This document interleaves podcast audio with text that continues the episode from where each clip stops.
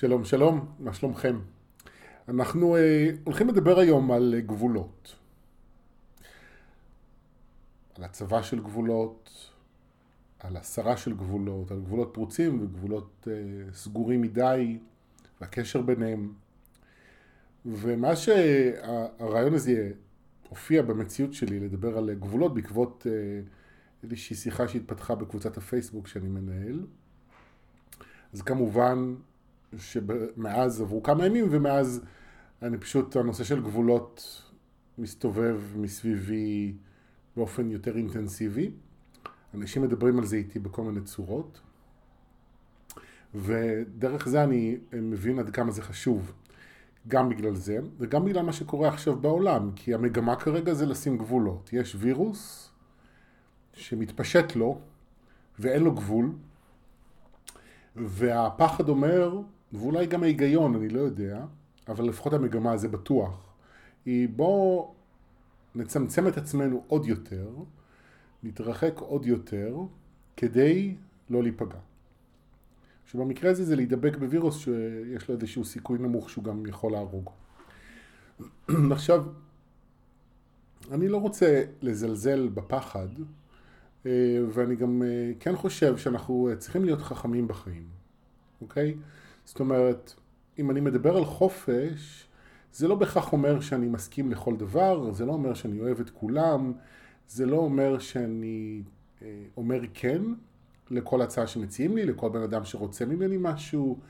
אה, לא, זאת אומרת זה חשוב מאוד שאנחנו נלמד להגיד כן ולא. במיוחד אם אנחנו באים ממקום מרצה, מאיזשהו מקום של ביטול עצמי כזה או אחר, ואנחנו רגילים לעשות דברים שאנחנו לא ממש רוצים, או לחילופין לא לעשות דברים שאנחנו ממש רוצים לעשות, כדי שיאהבו אותנו, כדי שלא יכעסו עלינו, כדי שלא ינטשו אותנו וכן הלאה. במיוחד אם אנחנו באים מהמקום הזה, אז זה מאוד חשוב שנלמד להגיד לא. שאנחנו נלמד להגיד כאן, עד כאן, זה כבר לא מתאים לי. וזה בעיניי חלק מאוד חשוב בתהליכי התפתחות שאנחנו עוברים. זה להחזיר לעצמנו את הזכות להגיד כן ולא. ואני בכוונה אומר את זה. זה לא להחזיר לעצמי את הזכות להגיד לא. למרות שהרבה פעמים זה האישו. ואני פוגש את זה הרבה אצל נשים, לצערי במיוחד נשים שעברו פגיעה מינית, שהגבולות שם הם מאוד לא ברורים, עד כדי לא קיימים. אבל אני גם רואה את זה אצל גברים, לא בהכרח בגלל שעברו פגיעה מינית, גם אצל נשים שלא עברו פגיעה מינית, הרבה פעמים הנושא הזה הוא נושא רלוונטי. אבל זה גם הזכות שלי להגיד כן לדברים. זאת אומרת, לא רק לסגור את הגבול, אלא גם לפתוח את הגבול. להגיד מה אני רוצה. להגיד מה אני צריך. להגיד מה אני מרגיש. להגיד מה בא לי. ולא רק להגיד את זה בין אם זה לעצמי או למישהו אחר, אלא גם לתת לזה מענה. זאת אומרת, אם בא לי עכשיו לעשות משהו, אם עכשיו אני אה, מרגיש שאני צריך איזשהו משהו מסוים, אז לראות איך אני יכול לתת לזה מענה. עכשיו, זה לא תמיד שאני יכול לתת מענה לכל דבר. כי לפעמים יש דברים שנגיד, אה, יכול להיות שבא לי עכשיו אה, לראות טלוויזיה, אבל יש לי ילדים ואני צריך לטפל בהם. אז לא לכל דבר אני יכול לתת מענה. אבל, או לפחות לא באותו רגע, אולי לא באותה צורה שהייתי נותן לזה בנסיבות אחרות, אבל אני כן רואה, לפחות זה מה שאני מלמד את עצמי, איך אני נותן לעצמי את המענה הטוב ביותר שאני יכול לתת לעצמי ביחס למה שאני צריך ורוצה ומרגיש וכו'. וזה משמעותי בעיניי כי אנחנו הרבה פעמים מתנהלים באופן הזה. זאת אומרת, אם יש לי גבולות פרוצים במקום אחד, זה סימן שיש לי אה, גבולות מצומצמים מדי במקום אחר. זאת אומרת, פה אני סוגר את עצמי, חונק את עצמי, לא אה, מאפשר לעצמי להתבטא. ואז זה כמו תמונת מראה, ואז יש מקומות אחרים ששם לא יהיה לי גבול. תדמיינו ש... סליחה על הדימוי, כן? כי אני בדרך כלל לא הולך בכיוון הזה, אבל דמיינו רגע שיש מלחמה, אוקיי? ויש כמה חזיתות שהמלחמה הזו מתנהלת בה, אוקיי? וכל התשומת לב מוקדשת דווקא לתחום אחד, לחזית אחת. זה משאיר את שאר החזיתות פתוחות. ואז יכול לקרות שם בלאגן. אז באופן דומה, זה גם בתוכנו, הוא כמובן לא עם מלחמה, כן? כי הרעיון כאן הוא להפך, הוא חופש, הוא שיתוף פעולה. אבל הרעיון הוא אה, שאם אני מרכז את כל תשומת לב שלי בלהגיד לא, אני לא שם לב למה קורה במקומות אחרים. ואז אם אני אומר לעצמי לא, ואני לא מתחשב בעצמי, ואני לא מכבד את עצמי, אז אני המגנט אנשים שלא יכבדו אותי, ואז הם יכולים לעשות לי דברים, או יכולים לקרות דברים שאני לא רוצה שיקרו. וזה לא חייב להיות דברים קשים כמו פגיעה מינית, כמובן, זה יכול להיות כל מיני דברים ביום יום. אז בעצם מה שאני עושה בעבודה שלי עם הנושא של גבולות, שאם אני פוגש נגיד אנשים שלא מכבדים את הגבולות שלי, אוקיי? מרשים לעצמם דברים שהם לא מתאימים לי. קודם כל אני בודק האם אני שם גבול, האם אני אומר, מתאים לי, לא מתאים לי. האם אני מבטא את עצמי בחופשיות ובמלאות, בלי להתנצל, בלי לדבר בשקט. האם אני באמת מבטא את עצמי? שבמידה ולא, אז אני יודע שזה מקום שאני צריך לטפל בו כדי לחזק את עצמי. שאני יהיה לי יותר ביטחון עצמי להגיד סליחה זה לא מתאים לי.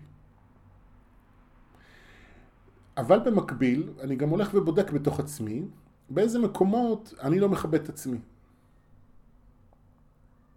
ואם אני, למשל, כמו שאמרתי מקודם, משתיק את עצמי ולא מבטא דברים מסוימים כי אני מפחד שיכעסו עליי, זה מקום של חוסר כבוד לעצמי. ואם אני אה, לא אה, עושה משהו שהוא טוב לי כי, לא יודע, כי אני עצלן נגיד, או כי לא בא לי, או כי אני לא חשוב בעיני עצמי, זה מקום של חוסר כבוד שלי לעצמי. אז בעצם זה משחק כזה, אוקיי? גבול פתוח, גבול סגור. אין גבול, יש גבול. כשהמכנה המשותף זה חוסר כבוד. עכשיו, מה קורה? אני רגע חוזר לנקודת ההתחלה. הפחד כרגע אומר לנו, בואו תסגרו את עצמכם. והוא לא אומר את זה רק מעכשיו. זאת אומרת, כרגע הקורונה מקצינה את זה, את הפחד הזה פי 80 אלף. אבל תכלס, בואו נסתכל על החיים, הפחד תמיד אומר את זה. אני חושב על המסע שלי בהרבה מאוד נקודות בדרך, עם זה אני מתמודד. הפחד אומר לי, אתה צריך להיזהר. אז למשל, היציאה שלי מהארון הייתה התמודדות מאוד אה, אה, ישירה עם הפחד הזה. כי הפחד אמר לי, אתה תספר שאתה הומו, לא יאהבו אותך. הפחד הזה מתקיים סביב הרוחניות גם. יש מקומות שאני חושש להגיד שאני מתקשר, ומה יגידו עליי. אמ, איזה עוד דוגמאות אני יכול לתת? סביב המשקל שלי, המשקל העודף שיש עליי. אז זה גם מקום שאני מפחד, פה אני לא יכול שלא לחשוף את זה, אבל אני מפחד אה, שהעובדה שאני כמו שאני תביא לפגיעה. אז פה הפחד לא אומר לי להסתתר, אולי הוא יכול להגיד את זה, ללבוש כאילו בגדים גדולים שכביכול מטשטשים, או אולי הוא יגיד לי אל תלך, ל... לא אולי, הוא יגיד לי אל תלך לים ואל תוריד חולצה בנוכחות אנשים שאתה לא מכיר, כי אי אפשר לדעת איך הם יגיבו, גם בנוכחות אנשים שאני כן מכיר, כי אי אפשר לדעת איך הם יגיבו. בקיצור, הפחד תמיד אומר את זה, הוא תמיד אומר, תשים לעצמך גבול, אל תגיד דברים מסוימים. למשל, אה, לא לכעוס כי זה לא מנומס, או לא לצעוק כי זה לא מנומס. אני אפילו זוכר את עצמי בצעירות שלי, כזה סביב שנות ה-10 ותחילת ה-20, היה לי צחוק מאוד אה, דומיננטי ובווליום אה, גבוה. וזה היו שנים שהייתי הולך הרבה להצגות תיאטרון, וגם דברים מצחיקים יש בתיאטרון, ואני הייתי צוחק, ואני הייתי צוחק בצורה ששומעים, ותמיד הייתי מקבל על זה הערות מאנשים מסוימים. שגם זה, זה לא בסדר, לא בסדר לצחוק יותר מדי, לא בסדר להתלהב. בקיצור, הפחד כל הזמן אומר תשים גבול. זה מה שהפחד מציע תמיד לכל בני אדם. כאמצעי להגן על עצמנו מפני פגיעה שתביא לאובדן. כלומר, מפני כעס, מפני דחייה, מפני נטישה, אה, מפני אה, עלבון, אה, מפני נידוי וכן הלאה וכן הלאה. עכשיו, אני אומר, כמו שאמרתי מקודם, אני צריך להיות חכם בחיים. כשאני מדבר אה, על חופש, אני לא אומר, אוקיי, עכשיו אני הולך להגיד כל מה שאני רוצה, מתי שאני רוצה, לעשות כל מה שאני רוצה, מתי שאני רוצה, אוקיי? יש אה, מגבלות שאני צריך להתמודד איתן, נגיד מגבלות חוקיות, אוקיי? אני לא אסע במהירות של 180 אה, קמ"ש בארץ. אני יכול אולי לנסוע בכבישים מסוימים בגרמניה. אני לא אעשה את זה בארץ, למרות שאולי הרכב שלי מסוגל. למשל. אבל יש מגבלות שאנחנו שמים על עצמנו מבחינה חברתית שהן לא מחויבות המציאות. הן תולדה של האופן שבו גדלנו והחינוך שספגנו, אבל יש דברים שהם לא נכונים. ויש דברים שאולי היו נכונים לי פעם, אבל הדברים האלה כבר לא נכונים לי היום. אז אולי פעם זה היה בסדר שהסכמתי לכל מיני דברים, או לא אמרתי כל מיני דברים, אבל גדלתי והתבגרתי, ועברתי כל מיני דברים בדרך, ופתאום זה כבר לא מתאים לי. עכשיו, יש אה, איזשהו פער או מתח, נקרא לזה, יש מתח מסוים בין שני רצונות שלדעתי קיימים בכל בני אדם, בוודאי בכל מי שמקשיב לי. אולי יש אנשים שלא באו לפה בשביל להתפתח ואז אולי אצלם זה לא קיים, אבל אני משער שיש את זה אצל כולם. יש מצד אחד רצון להיות חופשי ולהיות מי שאני במלואי. מצד שני יש לי רצון להיות חלק ולהיות שייך.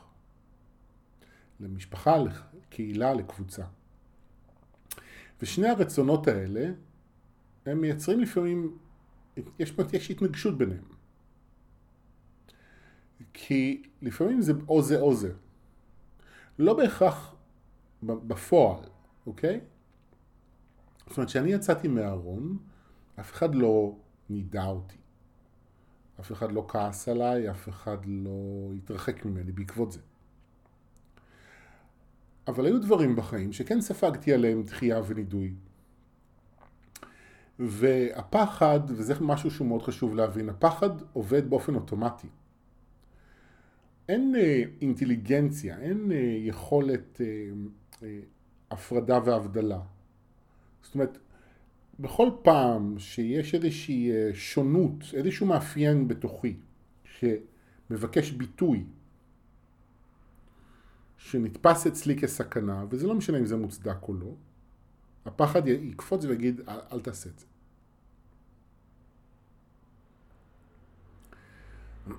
ואז התפקיד שלי כשחר, כבעל הבית, שאחראי על כל החלקים הללו, זה בוא, לראות מה, מה נכון, אוקיי? יש לי חלק אחד שרוצה להתבטא, חלק אחד שאומר זה מסוכן, ותפקידי הוא לראות מה באמת נכון.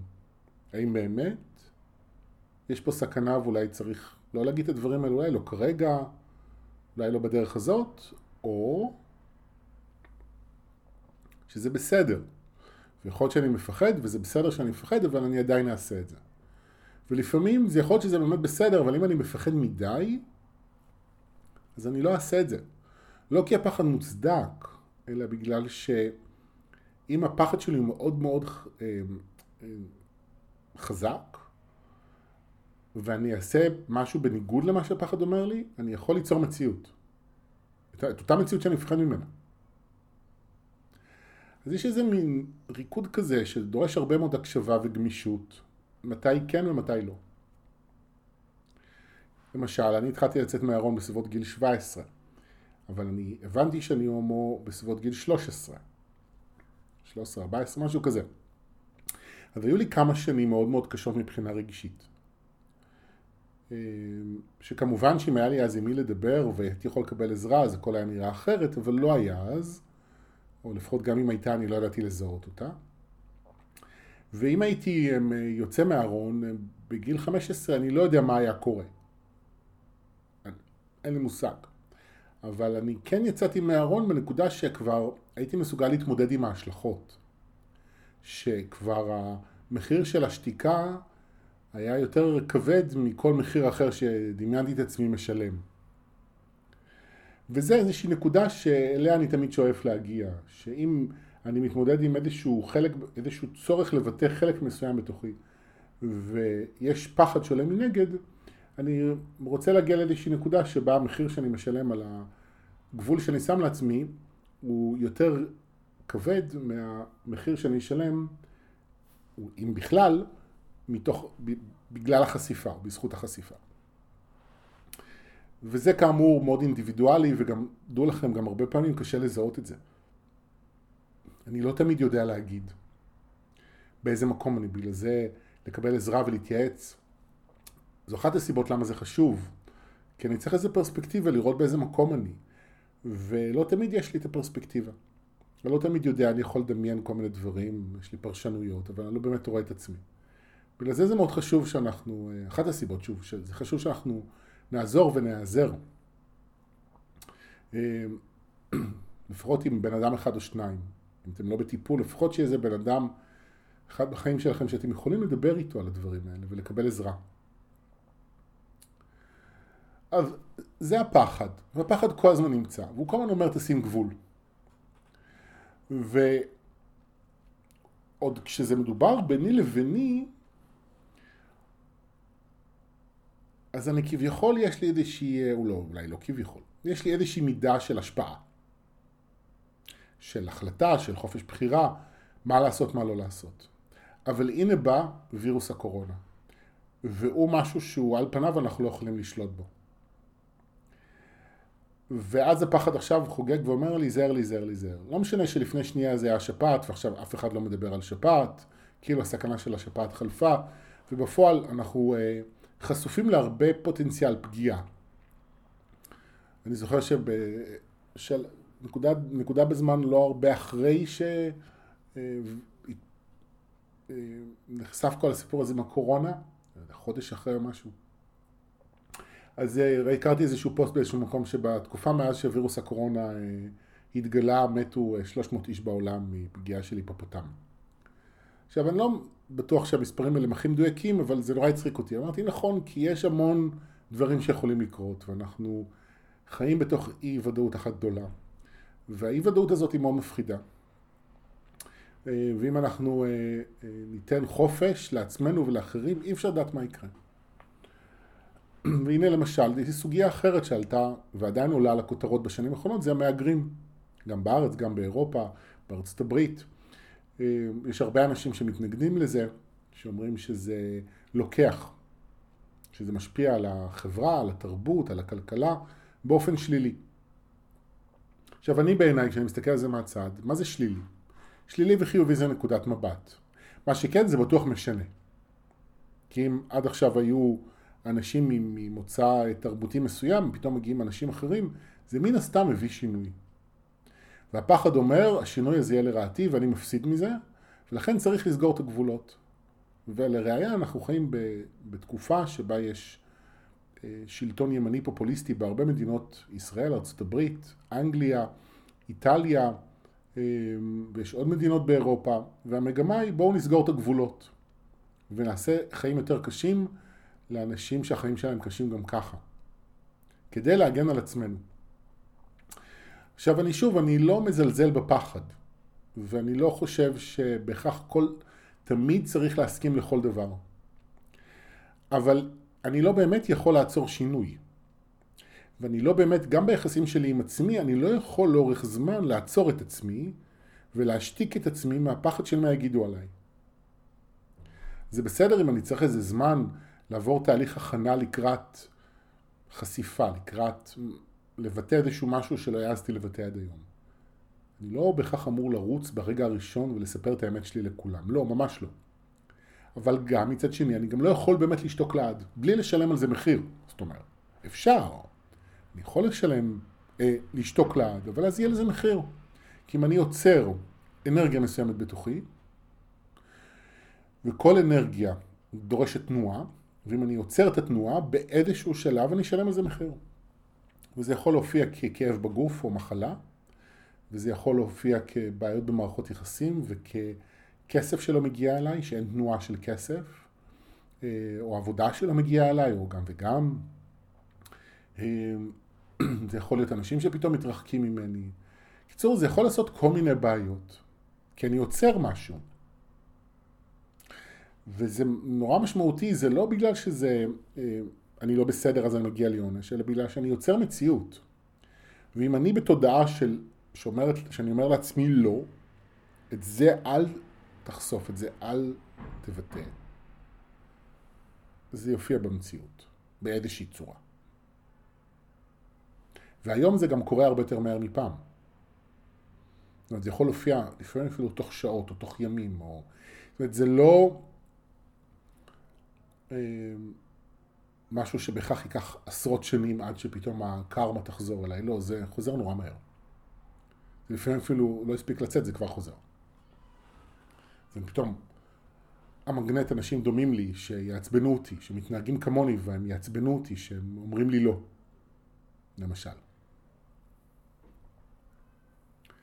אז כשאני מסתכל על המציאות, גם ביני לביני עם עצמי וגם בכלל, אני אומר, אני לא יכול שלא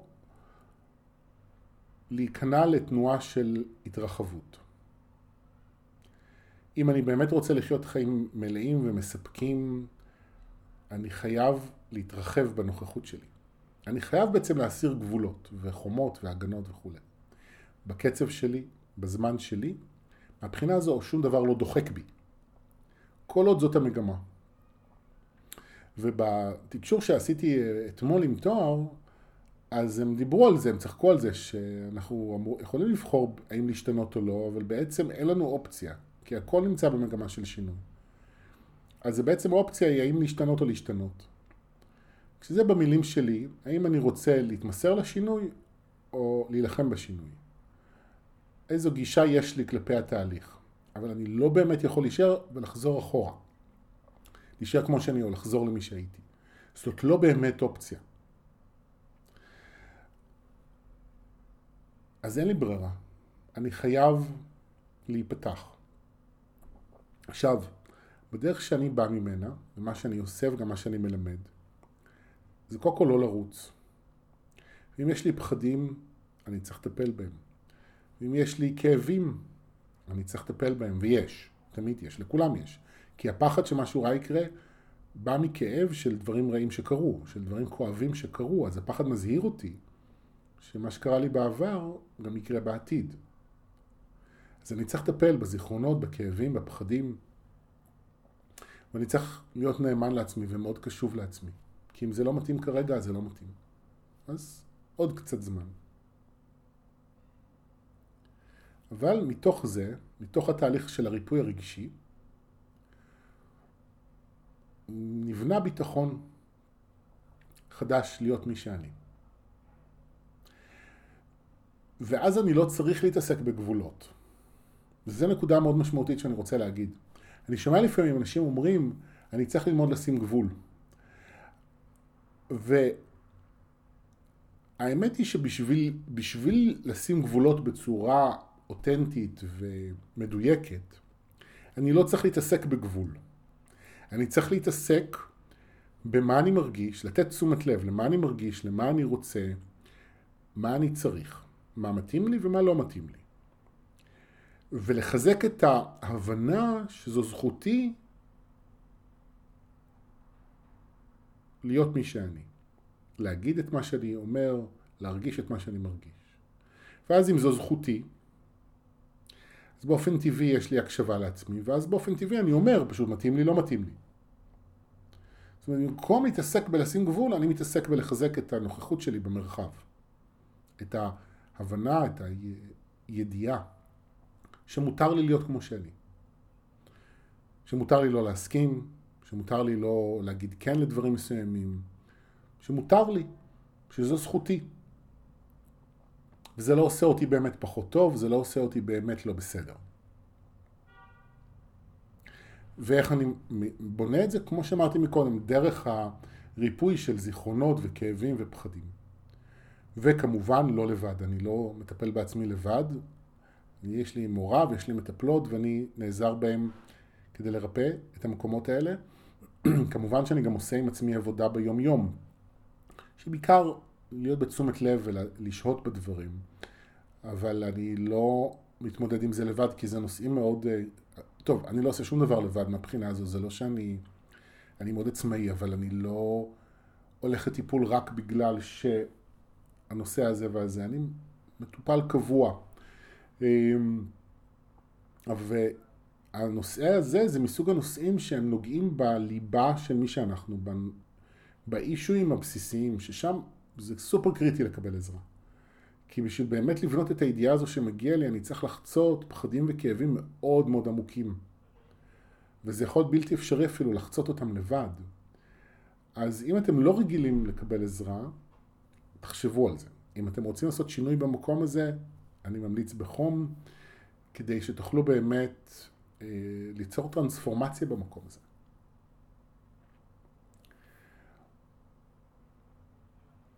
ואני רוצה לדבר עכשיו על משהו אחר. בואו נשים כוכבית רגע, כי אני כאילו אה, הולך למשהו אחר. בקבוצת פייסבוק שאני מנהל, אה, באיזשהו דיון שהתפתח שם לפני כמה ימים, אה, מישהו שיש לו איזשהו ידע מסוים, איזושהי שיטה מסוימת, שבעזרת הידע הזה מאבחנים אנשים ולומדים להכיר את האופי שלהם ואת המבנה התודעתי, רגשי, אנרגטי. כתב משהו על זה שהוא בדק את המפה שלי והבין עליי איזה כמה דברים. וכתבתי לו שזה גם מעצבן אותי וגם מסקרן אותי. זה מסקרן אותי כי אני אוהב להכיר את עצמי וזה מעניין, ואותי, וזה מעצבן אותי כי לא, הוא לא שאל אותי. ואני אומר את זה, אני מספר את זה, זה גם, הדיון הזה נשאר בקבוצה והוא הוא הגיב מאוד יפה, הוא לקח אחריות והוא התנצל והוא הבין למה, אני, למה, גם הסברתי לו. ואני אומר כרגע את מה שגם אמרתי לו. אני מתקשר. בתיאוריה אני יכול אה, לשבת עם תואר ולשאול אותם כל מיני שאלות על כל מיני אנשים, ואז לקבל מידע. אני לא יודע אם תואר ישתפו פעולה, אבל נגיד. ואני לא עושה את זה. אסור לי לעשות את זה. וכשקראתי, היו כמה שנים שקראתי בקלפי טארות לאנשים, אותו דבר. למדתי בשלב מאוד מוקדם בדרך שלי, לא להשתמש ביכולות שלי בלי לבקש רשות מאנשים. כי אני בעצם נכנס להם לספייס. אפרופו גבולות. ואסור לנו לעשות את זה. ואני יודע שיש פה באנשים שמקשיבים לי גם אנשים שיש להם את היכולות האלה. את הידע כמו שיש לאותו בחור, או יכולות כמו שלי יש, שאנחנו יכולים להכיר אנשים. וזה מאוד חשוב בעיניי לא להשתמש בזה. אלא אם כן מישהו מבקש. ואם מישהו מבקש שאני אשאל עליו שאלה, מעולה. דרך אגב, מאותה סיבה בדיוק, כשאנשים באים אליי לתקשור ורוצים לשאול שאלות על אנשים אחרים, הם לא תמיד מקבלים תשובה. מתי כן? הם יקבלו תשובה כשמדובר באדם קרוב אליהם, שיש להם מערכת יחסים, והבן אדם ששואל את השאלה צריך לדעת משהו על אותו בן אדם. יש באמת איזשהו צורך אמיתי. אז הרבה פעמים נגיד הורים לילדים יקבלו איזושהי תשובה שתעזור להם להבין יותר מה קורה עם הילדים שלהם ובעצם תעזור להם עצמם בתור ההורים. אבל נגיד סיטואציה כמו שלפעמים קורה שנגיד אה, מישהי באה ורוצה לדעת אם החבר שלה לשעבר עדיין חושב עליה. אני לא אענה על שאלה כזו. אמ, וגם נגיד בתשובות להורים לילדים, תואר, תואר שזה הקבוצת ישויות שאני מתקשר, תואר לא ייתנו את כל התמונה. הם ייתנו פיסת מידע שהיא רלוונטית לבן אדם ששואל. הם לא ייכנסו למלוא החוזה של האדם ולפנימיות שלו ויתארו אותה. בן אדם צריך לבוא ולשאול את השאלה. ואז הוא יקבל תשובה. וזה מאוד חשוב בעיניי שאנחנו אה, נשתמש ביכולות שלנו ובידע שלנו באופן מכבד, בלי אה, לפרוץ גבולות לאף אחד. ואם זה ממש מעניין אותנו, אפשר לשאול אם הוא היה, הבחור הזה בפייסבוק היה שואל אותי, הייתי אומר לו בשמחה, דווקא מעניין אותי.